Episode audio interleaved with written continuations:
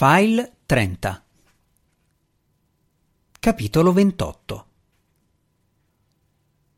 Trovare un luogo isolato in una città affollata come Manila sarebbe stato difficile.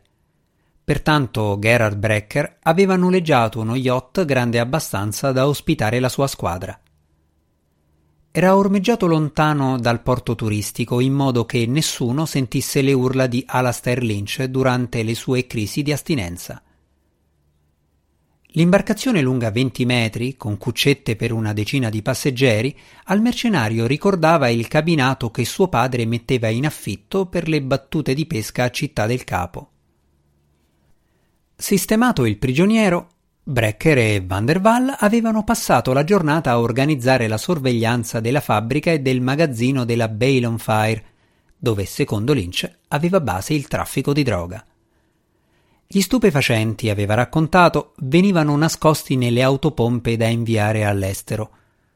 Una di queste doveva essere pronta entro quella sera per essere caricata sulla nave l'indomani. L'obiettivo dei contractor era l'Oxin in persona.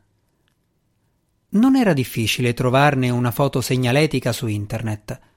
Vari siti riportavano la taglia offerta dal governo filippino. La Bale on Fire era circondata da una recinzione in maglia metallica sormontata da filo spinato, in cui si apriva un cancello vigilato giorno e notte senza interruzione. Ciò nonostante, entrare senza essere visti non sarebbe stato un grosso problema. Brecker aveva disposto sui pali della luce sei minuscole videocamere da cui poteva osservare a distanza il complesso da altrettante angolazioni, compresa la garritta delle guardie all'ingresso. Le immagini venivano trasmesse da un telefono nascosto sotto un cartone abbandonato sul ciglio della strada. L'allestimento avrebbe garantito loro 24 ore di sorveglianza prima che si esaurissero le batterie. Il piano consisteva nell'entrare nel magazzino nel cuore della notte e rubare l'autopompa carica di metanfetamina, che avrebbero usato poi come arma di ricatto nei confronti di Loxin. In attesa dell'arrivo di Greg Polten e del suo collega Charles Davis, Brecker masticava un sandwich e guardava le immagini delle videocamere su tre monitor installati nel lussuoso salotto dello yacht. Van der Waal aveva tirato le tende prima di sedersi a pulire e oliare la sua affidata Vector SP1, la pistola di ordinanza della Defense Force sudafricana. Lynch era in una cabina, sorvegliato da uno dei mercenari, mentre gli altri dormivano nelle cuccette. Sul pavimento di marmo erano ammonticchiate le borse con l'equipaggiamento, insieme a diversi pesi kettlebell da 20 kg, per tenere gli uomini in esercizio durante le operazioni prolungate come quella. In qualche occasione si dimostravano utili anche per altri scopi. Dopo dieci minuti, quando Van der Waal aveva appena rimontato l'arma, Polten e Davis salirono sullo yacht. Brecker non li aveva mai incontrati di persona, ma aveva studiato tutte le informazioni che era riuscito a trovare sul loro conto prima di accettare l'incarico e riconobbe a prima vista i due esperti di armi chimiche. Davis, con la camicia a fiori sudaticcia incollata alla pancia sporgente, lasciò cadere il bagaglio in mezzo alla sala. Oh, un po' di aria condizionata finalmente. Ehi, bella barca. Polten non sembrava disturbato dal caldo e dall'umidità. Depose con calma la sua borsa da viaggio e si tolse gli occhiali senza montatura per pulirli con un fazzoletto da taschino. Non avete avuto problemi a venire qui con Lynch? domandò prima di rimettersi le lenti sul naso. Con le tempie ingrigite e il fisico allenato, aveva l'aria di un professore universitario adorato da tutte le studentesse.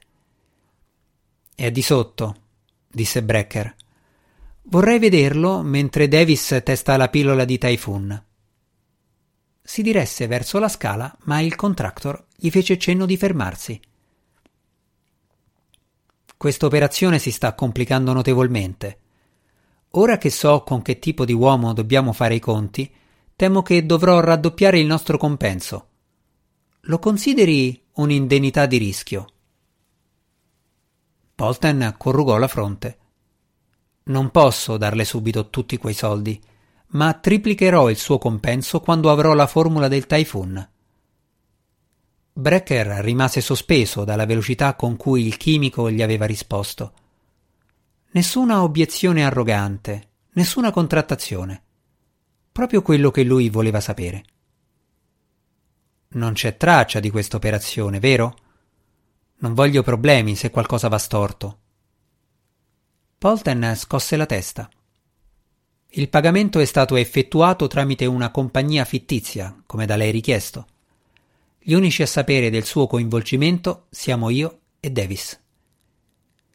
Il sudafricano fece un cenno di approvazione soddisfatto. Prese di tasca la scatoletta metallica e fece cadere la compressa nella mano di Davis, che la esaminò con interesse.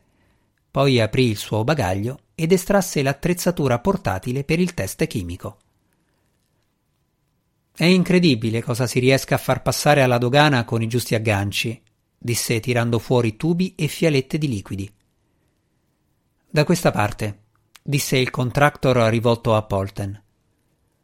Scesero le scale ed entrarono nella cabina in cui Lynch era legato a una cuccetta con una corda di nylon. L'uomo di guardia alzò gli occhi dal film che stava guardando sullo smartphone. Non smette un momento di lamentarsi, e puzza di aglio ammuffito. Il prigioniero aveva un aspetto decisamente peggiore rispetto al mattino. Le guance erano ancora più infossate, i muscoli si stavano rimpicciolendo, il lenzuolo era fradicio e il fetore insostenibile. Sono passate dodici ore dall'ultima dose? chiese il chimico. Direi piuttosto ventiquattro. Avrebbe dovuto prenderla ieri sera, ma lo abbiamo catturato prima. Interessante. Polten si avvicinò ed estrasse una piccola torcia elettrica che puntò sugli occhi di Lynch. Il prigioniero, che fino a un attimo prima sembrava catatonico, scattò verso di lui pronto ad azzannarlo. Il chimico riuscì a ritirarsi prima che gli staccasse una mano. Datemi subito la mia pillola! Polten indietreggiò e osservò a distanza senza battere ciglio. Succede più in fretta di quanto indichino i nostri dossier. Quale dossier? Polten gli fece cenno di tornare di sopra. Abbiamo dati sull'uso di questa droga, spiegò una volta che furono nella sala. I benefici sono potenti, come ha visto, ma i sintomi dell'astinenza lo sono molto di più. E lei pensa che ci sia altro Typhoon da qualche parte? Il chimico annuì. La droga è stata sviluppata nei primi anni 40. Si pensava che ogni rimanenza fosse stata distrutta con l'atomica su Hiroshima, dove i giapponesi avevano costruito una grande fabbrica per produrla su scala industriale e rifornire il paese intero in vista dell'invasione del loro territorio. Gli effetti del typhoon, combinati con una lealtà fanatica nei confronti dell'imperatore, ci sarebbero costati milioni di soldati prima di arrivare a conquistare il paese. Non si sa se Hiroshima sia stata scelta come bersaglio per questo motivo o se la distruzione della fabbrica sia stata solo un beneficio collaterale. Ma tanto il typhoon quanto la formula andarono perduti. E allora dove l'hanno trovato i filippini? Sospettiamo che sia stato portato qui per i piloti kamikaze durante la battaglia del Golfo di Leyte. Ma sono solo ipotesi. Anche se una certa quantità si trovava probabilmente a bordo della USS Pearsall, una nave che non ha mai fatto ritorno negli Stati Uniti e si ritiene che sia stata affondata da un sommergibile giapponese. Non è più stata trovata? Solo di recente. Alcuni subacquei dilettanti ne hanno avvistato il relitto sepolto nella sabbia. L'agenzia statunitense chiamata NUMA, National Underwater and Marine Agency, sta mandando una nave per mettere in sicurezza eventuali esplosivi a bordo. Polten mostrò a Brecker una mappa con la posizione della Pearsall al largo di un atollo disabitato vicino all'isola di Samar. Tuttavia Loxin potrebbe averla trovata per primo e averne recuperato il carico. Dobbiamo stanarlo se vogliamo avere la possibilità di ricostruire la formula. Perché la formula è così importante? Il contractor accennò a Davis che stava analizzando la compressa. Avete già un campione? Non è così semplice. L'ingrediente principale è una pianta che cresce solo nelle Filippine. Il problema è che non sappiamo quale sia. Potrebbe essere una specie che cresce solo su un'unica isola particolare tra le 7000 nell'arcipelago, ognuna con le proprie specie autoctone. Pertanto potrebbe essere impossibile identificarla senza la formula originale. Mentre con la formula potreste fabbricare tutto il Typhoon che vi pare e piace? Certo, intervenne Davis mentre proseguiva l'analisi. Con la formula e un rifornimento adeguato della pianta Chiunque abbia una laurea in chimica potrebbe riuscirci.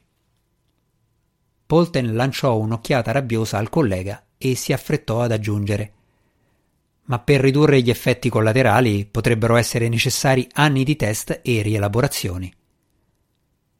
Capisco. Brecker guardò Van der Waal che rispose con un cenno appena percettibile. Ho la conferma, annunciò Davis trionfante. Questo è il Typhoon originale. Ne è sicuro? chiese Brecker. Nessun dubbio. Ora, riprese Polten, voglio sapere come pensa di. Lo interruppe una doppia detonazione della Vector. Il chimico tossì due volte prima di stramazzare sul pavimento. Nello stesso istante Davis si accasciò al tavolo con gli occhi sgranati. Van der Waal aveva sparato a entrambi in pieno torace. Il sangue inzuppava la camicia di Polten e si allargava in una pozza sul marmo. Se non altro sarà facile da pulire. Van der Waal rimise la pistola nella fondina. Che idiota! Ha accettato l'aumento di prezzo troppo in fretta. Gli si vedeva il simbolo del dollaro negli occhi, convenne Brecker. Se era disposto a pagare quel prezzo, Immagina quanto deve valere la formula per l'Oxin. Potremmo sempre metterla noi sul mercato. Se la droga è ancora sulla nave, se la formula esiste ancora e se noi riuscissimo a produrre la sostanza. Ci sono troppi se. Preferisco essere pagato subito. I rischi del trafficante lasciamoli all'Oxin. I mercenari che dormivano erano stati svegliati dagli spari. Apparvero nella sala e si misero a legare ai piedi di ciascuno dei chimici un peso kettlebell. Più tardi avrebbero gettato i corpi nella baia di Manila per una sepoltura in mare senza troppe cerimonie. Van der Waal indicò i monitor. Sembra che ci sia attività. Brecker guardò le immagini dalle videocamere posizionate intorno alla Bale on Fire e vide due SUV entrare dal cancello. Le guardie li fecero passare con ampi cenni, senza fermarli. Quando i veicoli ebbero raggiunto il magazzino, ne scesero sei uomini. Uno di loro sembrava Loxin, per quanto fosse impossibile esserne sicuri a quella distanza. Scesero anche due donne, una rossa e una bruna, che vennero sospinte all'interno del magazzino. Dici che stanno organizzando una festa? fece Van der Waal divertito.